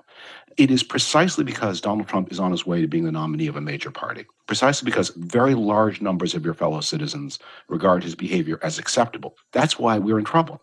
The part of the country that is supporting these illegal, undemocratic measures is going to have to be confronted that you do it through what the video gamers would call a cheat code, and you simply perpetuate the problem we have now. Kim, what, is David missing something here? I mean, I just think that there's a faith in the electoral process that perhaps has failed us in this moment, and that the framers of the Constitution did include Section 3. I mean, it exists. And, you know, I don't have confidence that it's worth the gamble to see if the process is going to work in the old fashioned way and getting people out to vote and having, in this instance, the front runner with 60% of the Republican voter base kind of just hope at the edge of our seats that democracy is going to prevail and not put someone like that in office. Um, because, in my view, if that happens, it's over. What I'm worried about is what if the 14th Amendment people win? Do you think the plurality of Americans who have voted for Donald Trump in an election that he would have won are going to say, oh, you know, you said the magic words. I guess we're beaten. I guess we'll go home. That's not what happens. It is an example of how magical thinking prevents us from dealing with the real problems democracy has. We don't have an agreement that what happened on January 6th was an insurrection. I believe it, others believe it, but not everybody believes it. We're leaving it up to Democratic secretaries of state to try their hands at this. It's a reckless project. And it distracts people from the real work they have to do, which is to make sure that you are signed up to drive your friends and neighbors to the polls to save your country from a threat to democracy that isn't going to be stopped by magic words. Kim? You know, I don't disagree at all with the suggestion that this would cause tremendous civil unrest. But I'm not sure any Democrat moving forward, even if it's a legitimate election, is going to be accepted by you know, millions of Americans that are buying widespread lies and misinformation coming out of Donald Trump and a big component of the Republican Party. But there is this textual commitment in the Constitution. It exists. It's something that should be reckoned with in this moment, given the stakes, if in fact, as David says, Donald Trump is reelected, whether legitimately or illegitimately. That would be, in my mind, the end of American democracy, given his stated plans for what he will do to the federal government with, you know, cadre of loyalists, making very clear that they're not willing to adhere to the electoral process in the Constitution with fidelity in the way that federal officials have to date. If the U.S. fails to employ this constitutional provision, does this expose the U.S. to long term harm? I don't think so. I do think we're at a fraught moment in American democracy, but I don't think it turns on whether Section 3 plays a role in the next election or not. I think the problems are much bigger and more complex than that. David, last word. I think American democracy has been in harm unprecedented since the Civil War, since June of 2015 when Donald Trump declared himself a candidate. But I also think there's a paradoxical gift of Donald Trump, which is that he's a summons to everybody to be a better citizen, to be more involved, to rediscover why democracy is important, to rediscover what you believe in. And you have to act on those beliefs and not look for any magic wishing spell to save you.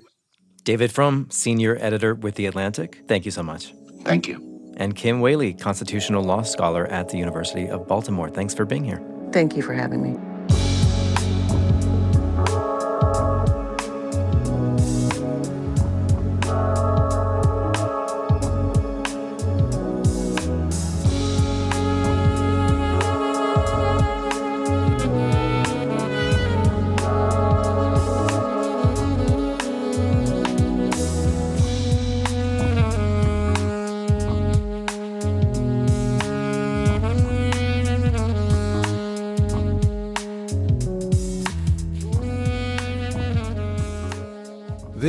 Is NPR News. Good morning. I'm Rupa Shenoy. You're starting your Wednesday with WBUR. Coming up in 15 minutes on Morning Edition, students across the country returning to schools without air conditioning are suffering amid a heat wave. It's 819. We're funded by you, our listeners, and by Solar Gardens, supporting local clean energy and accessing the benefits of solar power through offsite solar fields. Learn more at solargardensma.com. Protesters and some Asian governments object to the release of radioactive wastewater from the tsunami ravaged Fukushima nuclear plant. So, why is Japan dumping it in the ocean? Because everybody's doing it. China's doing it, South Korea's doing it, the US, France, the UK. And it's much, much worse than what's happening in Japan.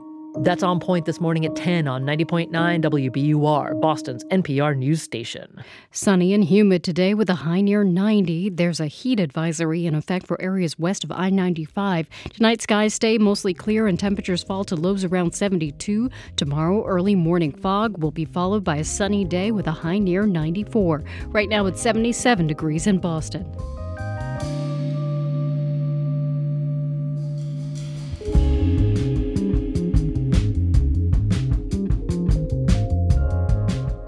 Support for NPR comes from this station and from Angie, dedicated to helping homeowners find skilled pros to get their home projects done well.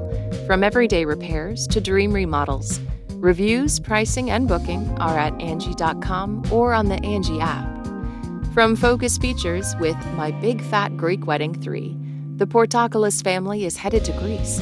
From director Nia Vardalos and featuring the original cast. Only in theaters September 8th. From Paycom, an HR and payroll tool designed to prevent lost hours during the week to allow employees to maximize their time and productivity. Learn more at paycom.com/radio. And from listeners like you who donate to this NPR station. It's Morning Edition from NPR News. I'm Steve Inskeep. And I'm Leila Fadel.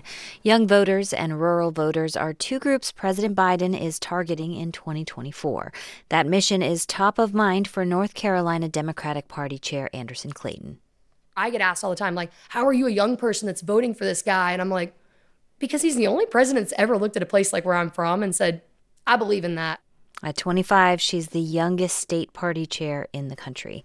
Coming from a small town, as NPR's Elena Moore reports, this fight is personal for her. Anderson Clayton has a long to do list. But when we catch her, she's trying to find a cucumber in her father's garden. I really don't see one. The garden is nestled behind her childhood home in Roxboro, North Carolina, a town about an hour outside Raleigh.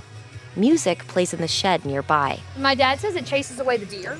Clayton is proud to be from a small town and rural community, and she doesn't want to see these parts of the country left behind. Rural areas right now are dying, and like people for years have just sat there and said, Y'all deserve that.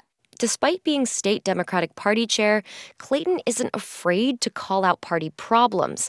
She says Democrats have taken young voters for granted and neglected rural voters. So ahead of 2024, she's pushing for North Carolinians of all backgrounds to give the party another chance. The job that I have this year is to make people understand how it's impacting them now and changing the narrative about what it means to live in a rural community. And I think that that's also a really powerful message to someone that's from it. Part of her pitch is going all in on President Biden and the infrastructure law. According to the White House, North Carolina is getting nearly $5 billion for things like transportation, clean water, and high speed broadband. Joe Biden is the first president in 50 freaking years that said, hey, if you live in a rural area, deserve to have a future. It's a mindset shift of like, no, no matter where you live, you deserve to have the best of everything because that is what humanity calls for. Republicans still win in North Carolina. Trump narrowly won the state in 2020, plus, in the midterms, they made big gains on the state level. And Democrats have long looked to cities and suburbs for reliable voters. But in most states, that's not going to add up to a win. In North Carolina and Wisconsin and Pennsylvania, if that's the only place where you are moving votes, you're not going to be able to win statewide. That's Sarah Jaynes, the executive director of Rural Democracy Initiative. She says that local outreach to rural voters must be prioritized. Clayton agrees. After Democrats left more than 40 seats uncontested in the last election, she's working to put a Democrat on the ballot in every state house and Senate race in 2024. So we're going heavy on candidate recruitment in communities of color. We're trying to make sure that county parties, especially in majority minority counties, are active and organizing and have the support that they need and the resources that they need. And also trying to talk to our HBCUs and our college students about getting organized. But making connections with voters takes time, especially after years of feeling left behind. I do wonder sometimes if, for some people, it's too late Vashti Hinton Smith is with the left leaning group Common Cause. She runs their civic engagement program at historically black colleges and universities within the state. She's cautiously optimistic about the future, but says politicians need to play the long game in order to make change let's also look out like four more years past, like 2028, right? And like, what does that look like? On the Republican side, they plan to cede no ground. As a Republican Party, we have to focus on all demographics. That's Republican State House Majority Whip Jon Hardister. You've got to win those voters in the middle. You do that by talking about the issues they care about. Some of those issues include jobs and the economy. I know Main Street's not only this busy, it's funny today. As Clayton walks around her hometown, she remembers being told that economic opportunity means getting out. Young people all the time told that you have to leave your small town in order to be able to make a living, like, because there's not enough opportunity. Now, Clayton wants to show North Carolina that Democrats are providing those opportunities, even if the National Democratic Party hasn't figured out a way to tell voters that just yet. Elena Moore, NPR News, Roxboro, North Carolina. This story is one of a two part series on the country's youngest state party chairs. Tune in tomorrow for the second half. Now, the story of a daring dog in Michigan. Detroit Free Press reporter John Carlisle recently introduced readers to Scout. Nobody knows anything about him. He was just picked up as a stray. The only clue to his age is that he has a little bit of gray in his face as some of us have. Scout was a resident of the Antrim County Animal Shelter until he broke through the security perimeter. Turns out he can climb chain link fences, so he climbed the seven foot tall chain link fence. Heather Belknap, director of the animal shelter, says Scout headed for a building across the freeway. He would have crossed M88 highway, which it's a two lane highway, but it still can be pretty busy. Jenny Martinek found Scout the next morning sleeping on the couch in the lobby of the Meadowbrook Nursing Home. When he first came here, we put his bed in my office. And then the nursing home returned Scout to the animal shelter. But the next day, Scout came back. They returned him again, and he came back again the very next day. For some reason, he was just drawn over here. Stephanie Elsey also works at Meadowbrook. Scout being here makes it feel much less like an institution and more like a loving family home. Scout started roaming from room to room, visiting residents, getting his black and tan head scratched. Jenny Martinek says he's particularly good at comforting residents who aren't feeling well. We had a resident that he was really close to, and he would go into his room at night and put his cold, wet nose on our resident and wait for him to wake up. Oh man, the dog is so popular, people are resorting to bribery to get his attention. A few residents keep dog biscuits in their walkers or in their bedside tables, and he knows where he can go to find them. And Scout is so much a part of Meadowbrook now that the nursing home officially adopted him. I can't imagine my life here without him. He's just a part of every part of my day. Some strays have to wait to be found, which is rough. Scout found a home on his own.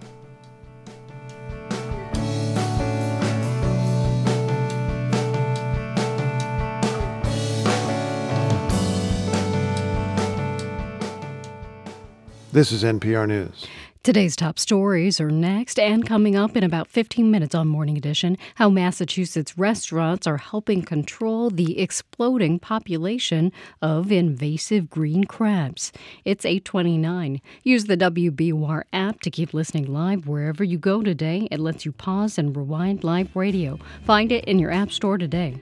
We're funded by you, our listeners, and by Cambridge Arts presenting open studios this Saturday and Sunday.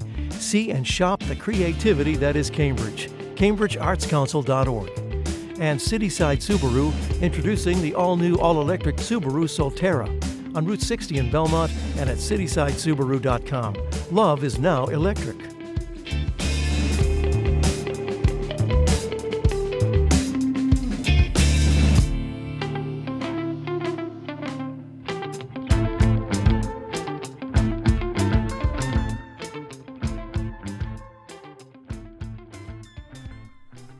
Live from NPR News in Washington, I'm Dave Mattingly. Secretary of State Antony Blinken is on an unannounced visit to Ukraine. His trip to Kiev comes days after Ukraine's President Volodymyr Zelensky removed the country's defense minister. Blinken is expected to assess Ukraine's ongoing counteroffensive against Russia's military, with Moscow's invasion in its 19th month. NPR's Brian Mann in Kiev has more on Blinken's visit. His big goal is to signal Washington's support for Ukraine despite questions about the pace of this counteroffensive and the huge cost. Some of that support is going to be tangible. A senior State Department official says Blinken will deliver roughly another billion dollars in new U.S. funding. That includes military, financial, and humanitarian aid. And the official said the U.S. also wants to show they're aligned with Ukraine as this war now heads into the fall and winter. Vice President Harris is in Indonesia for the 18th annual East Asia Summit as the Biden administration seeks to reinforce economic ties with countries in the Indo Pacific. The United States has an enduring commitment to Southeast Asia and more broadly to the Indo Pacific. We are a proud Pacific power, and the American people have a profound stake in the future of the Indo Pacific.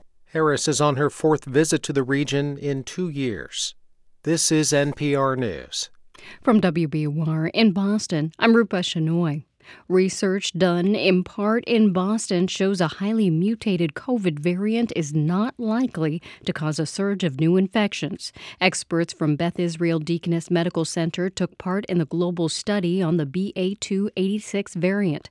Scientists worried the variant would be similar to the Omicron strain, which caused a surge in 2021, but the study found the new variant is no better at evading human immune systems than most other variants. This November's mayoral election in Woburn will pit the current mayor against the current city council president. Council President Michael Concannon got the most votes in yesterday's preliminary election. He got about 48% of the vote. Incumbent Mayor Scott Galvin finished in second place with 33% of the vote.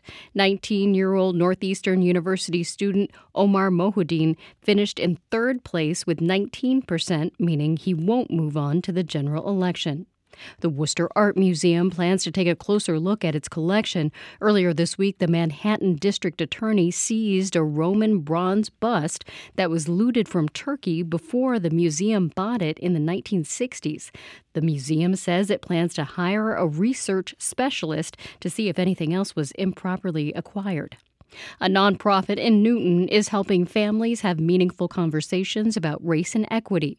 Story Starters Family Conversations connects families with a selection of diverse children's books. Caregivers and their kids are then prompted to work through a series of guided conversations on race. Program director Ellie Axe says the program is for children between the ages of 3 and 8. The research is really clear on two points. First, that racial bias develops very early in childhood. And second, that speaking to kids about race is healthier for both kids of color and for white kids. So then we ask ourselves, like, what's stopping us? And I think many of us think what's stopping us is that we don't know how to have these conversations. Axe says Story Starters worked closely with educators of color to design the curriculum. It's 833. We're funded by you, our listeners, and by Welch and Forbes. Over 100 years of experience providing customized private wealth management for individuals and families. WelchForbes.com. The Red Sox lost to the Rays 8 to 6 in 11 innings last night in St. Petersburg. The teams will wrap up their series tonight. Boston is 5 games out of a wild card playoff spot with 23 games left to play. Clear skies and humid today with high temperatures near 90. Areas west of I 95 have a heat advisory in effect. Tonight, temperatures drop to the low 70s and skies stay clear. Tomorrow, the heat wave gets even worse. We'll have highs near 94 and it'll be sunny. Right now, it's 78 degrees in Boston. You're with WBUR. Support for NPR comes from this station and from Dataiku, a platform for everyday AI dedicated to helping teams move beyond the lab to build generative AI applications at enterprise scale. D A T A I K U dot com. And from Indeed, designed to be an end to end hiring solution to help businesses attract, interview, and hire candidates all from one place. Learn more at indeed.com slash NPR. This is NPR. It's Morning Edition from NPR News. I'm Steve Inskeep. And I'm Leila Fadel. About 38 million Americans are expected to see temperatures at or above 100 degrees through the end of this week. That's bad news for schools, as many students and teachers are back in hot classrooms. NPR's Sequoia Carrillo has been reporting on the concerns about extreme heat and students and joins us now. Good morning, Sequoia. Good morning, Leila. So, we talked to you last week about how many schools around the country don't have air conditioning. So, I can only imagine this heat wave has made the problem worse. How are students doing? Well, yesterday was the first day of school for many districts. Students went back after Labor Day, ready to meet their teachers and classmates, and around the country, more than a few had to cut the day short. Some schools in Pittsburgh and Baltimore are now telling students to stay at home and conducting lessons virtually. Yesterday, some tried to stick it out, at least for a few hours. Districts in New Jersey, Connecticut, Michigan, and Wisconsin gave students a half day. Many also have half days today. And looking ahead to the rest of the week, the temperatures aren't really changing, so we'll see how many continue to close schools. In Milwaukee, Alice Kirtley's first day of fourth grade ended at 11 a.m. She told WUWM reporter Emily Files that her teachers are trying their best, but the classroom still gets really hot. We have fans and they open the windows a lot, so that's pretty good overall. But I would I would appreciate air conditioners. She would appreciate air conditioners. So how common is it uh, no AC in a classroom?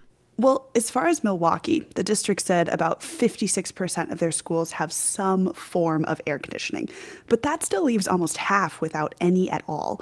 And we've talked about this before. This is a national issue. According to the Government Accountability Office, an estimated 41% of districts need to update or replace HVAC systems in at least half of their schools. And it's not an easily fixable problem. Big city districts like Baltimore, Philadelphia, Pittsburgh often have pretty old school buildings, sometimes over 100 years old, that can't handle AC for one reason or another. So they try to find workarounds for what used to be only a handful of really hot days every year. That's where things like early dismissals or switching older students to virtual learning come into play. But this heat wave is setting records all over the country, and what used to be a handful of days is becoming more of a trend. That puts pressure on everyone involved students, teachers, and parents. Here's Philly parent Donna Colazzo talking about it with WHYY reporter Amanda Fitzpatrick. Why can't they just do remote for the rest of the day, you know, or just do remote period if you know you're going to dismiss early? Why bring them all the way in and then say, you know, it's too hot, we can't have you guys here, now go home? Like, it's an inconvenience for parents. Okay, so inconvenient for the parents, kids having to go home in the middle of the day. The stuff you're talking about obviously not as easy as just plugging in some AC units, but there has to be something that can be done to fix this. It doesn't seem like this is going away, right? Well, the difficult thing is, for some, starting later was the solution. Normally, Philly, for example, starts in August, and this year the district said that they would start after Labor Day, specifically due to increased temperatures and lack of AC in many of their schools. But then, of course, it's so hot this week. I spoke with one teacher at a school without AC who said even on these early release days, everyone is walking out of the building sweaty and exhausted. It's not a great way to get to know your students or set a good tone for the rest of the year. NPR's Sequoia Carrillo, thanks for your reporting. Thank you. Some other news now. President Biden heads to Asia on Thursday, where he will visit India and Vietnam. American strategists have spent a lot of time working to counter the influence of their common neighbor, China. And on this trip, the U.S. is paying attention to a big global institution, the World Bank. Here's NPR White House correspondent Asma Khalid. The World Bank was created in 1944 to help rebuild Europe after World War II. Over the years, its mission has evolved. The bank now funds a lot of programs on things like education, climate, and public health around the globe. These institutions can play a critical role helping to mitigate risk in developing countries and help them create stronger economic systems. That's DJ Nordquist. She previously represented the U.S. on the board of the World Bank. Historically, the U.S. has been the largest shareholder, but as China's economy has grown, it's begun to throw its weight around the World Bank, becoming the third largest player. At the same time, it created an alternative model to lend money to low income countries, especially in Africa and Asia. China has created, you know, starting around 2014, a very serious, for lack of a better word, competitor to the World Bank at the same time, the West kind of lost its focus on the World Bank. That's what Rachel Kyte says. She was the former envoy for climate change at the World Bank. Over the last 20 to 30 years, the West, with the US at the heart of it, has underinvested in the infrastructure of the rest of the world. And while we weren't doing that, China really ramped up she says there's a recognition that the world needs a bigger and better system for lending money to developing countries. All of that requires the US as the largest shareholder to take a lead. And I think that's the message that President Biden is going to India with, which is we're accepting our responsibility and we're going to drive reform. A key proposal Biden is taking to the G20 summit in New Delhi is to beef up and reshape the World Bank. The president is asking lawmakers here at home for $2 billion for this. The thinking is that the investment would ultimately leverage tens of billions of dollars more from other countries. Experts say it's still a fraction of what's needed, but it could be an important first step, and one that shows the U.S. remains committed to being a leader in this space. Scott Morris is with the Center for Global Development. In the last six or seven years, President Xi and the Chinese government have made a big show of their multilateral commitments, including creation of new multilateral institutions. And to a large degree, until now, I think the U.S. has struggled with how to respond to that. The Biden administration appears to be walking a very fine line, trying to present this as an alternative to China's lending schemes, while also saying this proposal is not about any single country. Take a listen to the National Security Advisor Jake Sullivan briefing reporters. Growing the size, relevance, capacity of the World Bank to deliver for low and middle income countries is not against China. The thing is, when Sullivan announced this plan last month, he described it in part as a strategy to offer a credible alternative to the coercive and unsustainable lending practices of the PRC. The PRC being China, which often saddles low income countries with debt they cannot repay. Notably, China's leader, Xi Jinping, is not expected to attend the G20. It's the first time he's skipping the event in the decade since he came to power. Rachel Kyte, the former World Bank official, told me this group of 20 nations is fractured with Russia's war in Ukraine and growing U.S. China tensions. This is a difficult moment for multilateralism, but it is essential that the top 20 economies keep meeting. The White House insists it'll make it clear this week it is committed to the G20 as a critical forum for the major economies of the world to continue solving problems together. Asma Khalid, NPR News.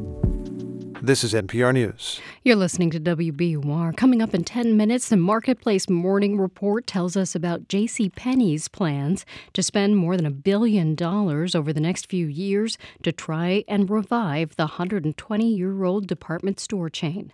Near 90 today as our heat wave continues. It'll also be humid and sunny. It falls to low 70s tonight under clear skies. Even hotter tomorrow in the low to mid 90s, and it'll be sunny.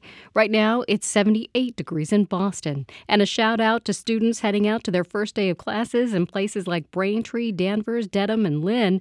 Have a great first day of school. We're funded by you, our listeners, and by the Huntington, kicking off the new season with Joshua Harmon's Prayer for the French Republic, directed by Huntington Artistic Director Loretta Greco.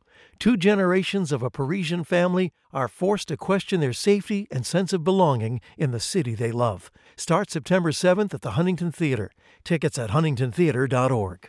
A new system for filing unemployment claims in the state will go live next week. The state's labor department says the new system will be more efficient for employers. Workers will start using the new site in 2025.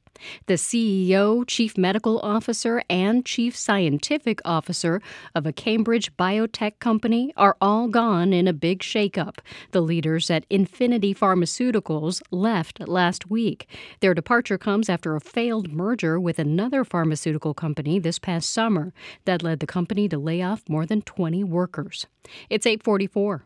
We're funded by you, our listeners, and by Plymouth Rock Assurance auto and home insurance that strives to treat you with kindness and humanity because they believe there's never been a better time for nice. PlymouthRock.com. And Endless Energy, a certified AeroSeal installer designed to help homeowners get ready for winter by sealing versus replacing existing ductwork. Go endlessenergy.com. This is WBUR's Morning Edition. I'm Rupa Shenoy.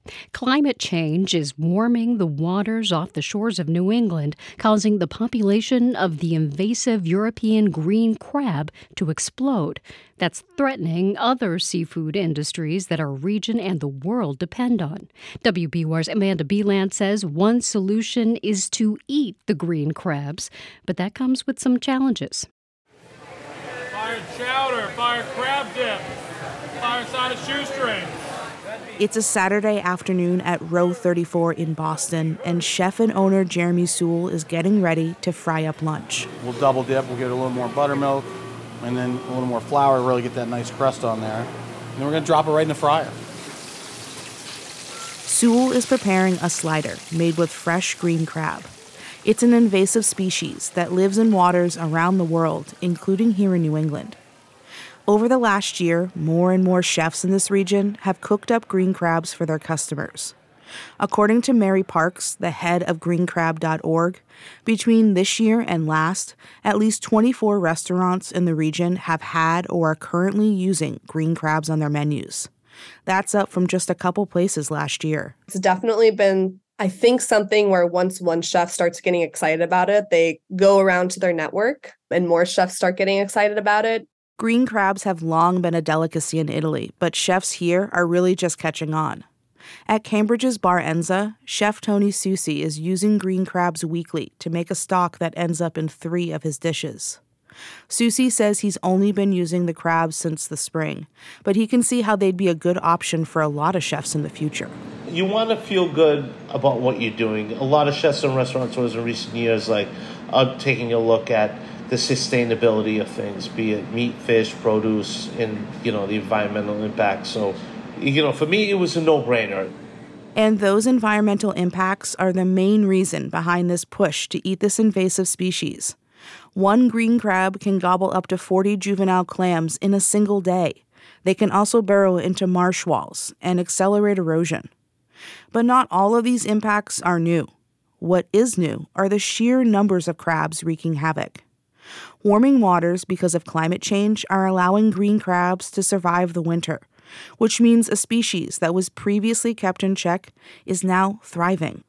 That overpopulation can easily be seen along coastlines around New England, like on Brave Boat Harbor in York, Maine, where Row 34 gets its green crabs. They make a great sound, don't they? It's like out of a horror movie. That's Mike Macy, and he's holding a giant metal trap packed with green crabs. He catches the species with Jeremy Sewall's cousin, Sam Sewall. Green crabs are heavily fished in late spring and in the fall. During this time, every couple of days, the duo empty nearly two dozen traps packed full of loud, snappy crabs.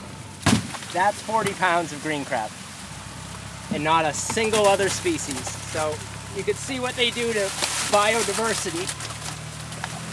When these guys are around and fully established, it's like nothing else has a chance. Green crabs may be fully established in marshes, but when it comes to selling them for food, those markets are really just beginning to form. Wulf's Fish is a major wholesale distributor of green crabs in Massachusetts. They just started doing so last year. Alicia Lumia, director of marketing for Wulf's, says the crabs are affordable.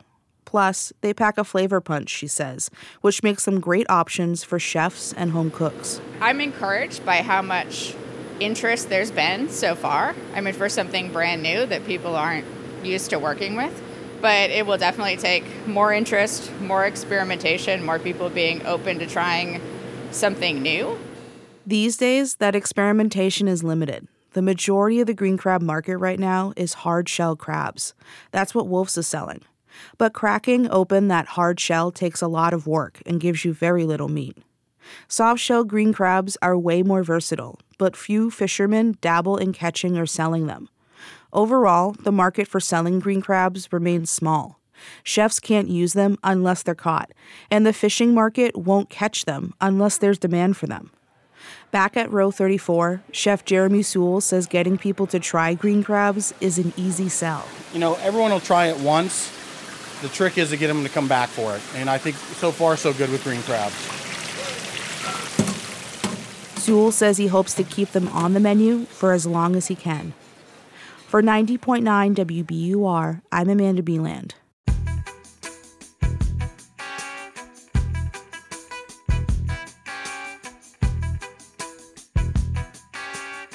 Coming up at the top of the hour on WBUR, it's the BBC News Hour. They'll have a preview of this week's G20 summit in India. It's 850. We're funded by you, our listeners, and by GreenerU, a design build climate action firm helping organizations meet their energy, carbon, and climate goals. Learn more at greeneru.com. And Porter Square Books. Author and illustrator Grace Lin presents her new picture book, Chinese Menu, September 10th. Details and registration at portersquarebooks.com. Hey, this is Steve Inskeep with Morning Edition. Mary Louise Kelly from All Things Considered. And I'm Lisa Mullins at WBUR. You know, my favorite car ever was my parents' Chevrolet Impala. My favorite all time car was a Little Red Mini. My parents' red VW Bug, painted white to make it look bigger. I don't know where that car is today, but I do know that an old car can be really valuable. Favorite or not, your current car can be turned into All Things Considered. It can be turned into Morning Edition. Go to WBUR.org. Here's a look at some of the stories we're following this Wednesday morning. The United Nations says this was the hottest summer ever recorded in the Northern Hemisphere. A highly mutated new COVID 19 variant is not the threat scientists previously thought and will likely respond to new boosters. And a federal court has once again struck down voting maps in Alabama for violating civil rights law. Stay up to date on the news all day here on 90.9 WBUR and on the WBUR app. WBUR supporters include Office of the Massachusetts State Treasurer. Check to see if you have unclaimed property at findmassmoney.gov. Sunny, humid, and hot today with temperatures that may reach 90. Right now, it's 79 degrees in Boston.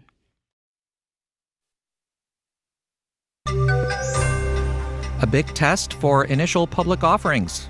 Marketplace Morning Report is supported by Viking. Exploring the world in comfort, Viking offers a small ship experience with cultural enrichment and destination focused dining. More at Viking.com. And by C3 AI. C3 Generative AI provides ChatGPT enterprise search that is verifiable, secure, and accurate across all enterprise data. C3.ai. This is enterprise AI. From Marketplace in Los Angeles, I'm Nova Safo in for David Brancaccio. If there's one thing we learned during the pandemic, it's that computer chips are essential.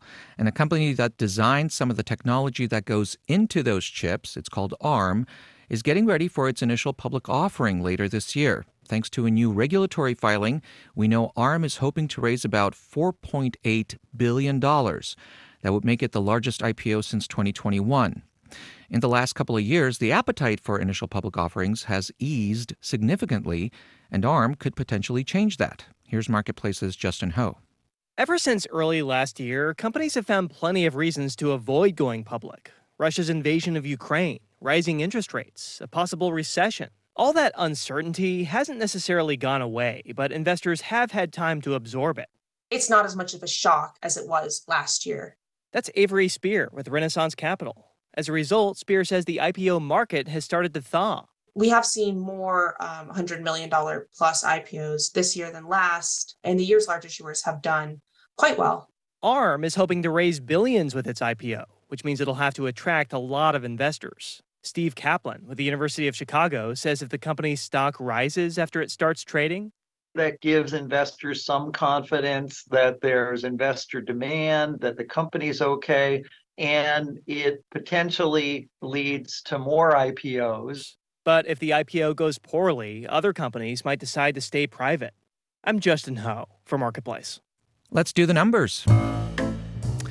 In Asia, the Shanghai Composite Index rose a tenth of a percent. The FTSE in London is down six tenths percent. On Wall Street, Dow, S&P, and Nasdaq futures are pointing to a lower open, with Dow futures down about 90 points.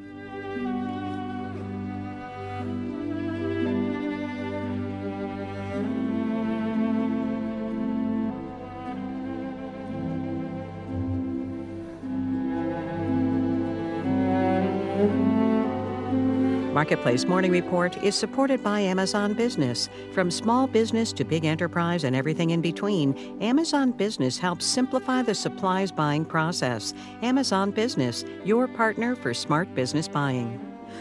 And by Charles Schwab. Schwab believes every investor deserves to work with a firm they can count on, with financial consultants ready to serve clients and 24 7 live help. J.C. Penney plans to spend more than a billion dollars in the next few years to try to revive the department store chain. The company is more than 120 years old. It emerged from Chapter 11 bankruptcy three years ago. Marc Rosen is the company's chief executive officer. He spoke with David Brancaccio. So, what can a J.C. Penney do for its customers that a big box store or an online giant cannot do for them? Yeah, it's interesting that you asked that question because that's exactly how we started this project. What is it that our customers need and who are our customers? And our customers are the core of America. They're hardworking families. They're school teachers, construction workers, and medical workers. And what they're looking for is a place to shop where they don't have to make the trade offs that they have to make in their everyday life, where they can find great fashion and great brands and still get a great value. Now, I know you have a lot of your attention on online shopping as well, but you're still betting on shopping malls and stores that have bricks and cinder blocks that hold them up. I know that some of your owners, JCPenney's owners, run malls, so that's going to be the way it is, but is that still the place you want to be these days? It's both an online and an in store shopping experience. I think that many of our customers want to come into the store because they want to see and feel and touch product. They want that try on experience and they want to be able to do that in the store. They want the help and the advice of associates in putting an outfit together. I'll tell you, a couple weeks ago, I was in stores and a customer came up to me and he was going to a wedding and he was looking for a bow tie. He had never worn a bow tie before.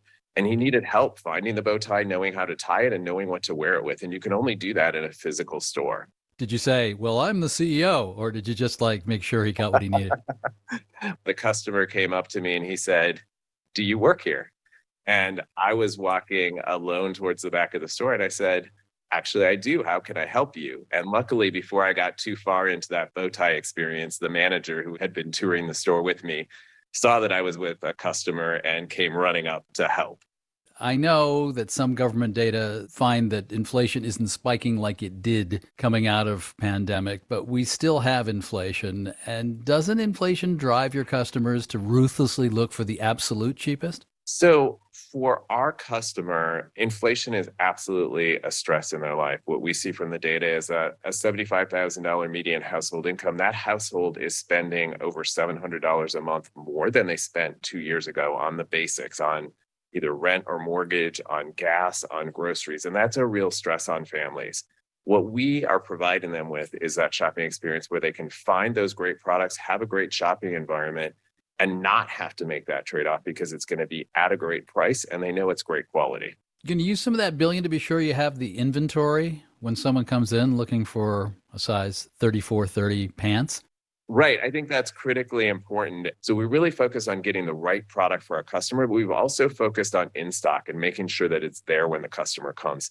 If you look at the investment we're making, it's really focused on three areas. It's focused on remodels of the store in store technology. It's focused on a better online shopping experience. And then it's also focused on merchandising and supply chain technology to help us say, where should we place that item? How do we make sure that we have the right size assortment there for the consumer who's shopping that store? And if we don't have it in store, how do we ship it from the fastest place to get it to the customer? Marc Rosen, CEO, J.C. JCPenney, thank you very much. Thank you. And thanks to David Brancaccio for that interview. There's word this morning that Google is settling an antitrust lawsuit brought by more than 30 state attorneys general. This concerns Google's App Store. There are no details yet on the settlement, which is subject to court approval. Meanwhile, the Federal Trade Commission is reportedly close to suing Amazon, also on antitrust grounds. The agency has been scrutinizing a number of Amazon's practices. In Los Angeles, I'm Nova with the Marketplace Morning Report.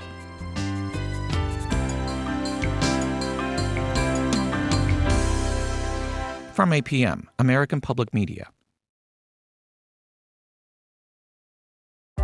I'm Morning Edition host Rupa Shenoy, and this is 90.9 WBUR FM Boston, 92.7 WBUA Tisbury, and 89.1 WBUH Brewster. Listen anytime with our app or at WBUR.org. WBUR, Boston's NPR news station.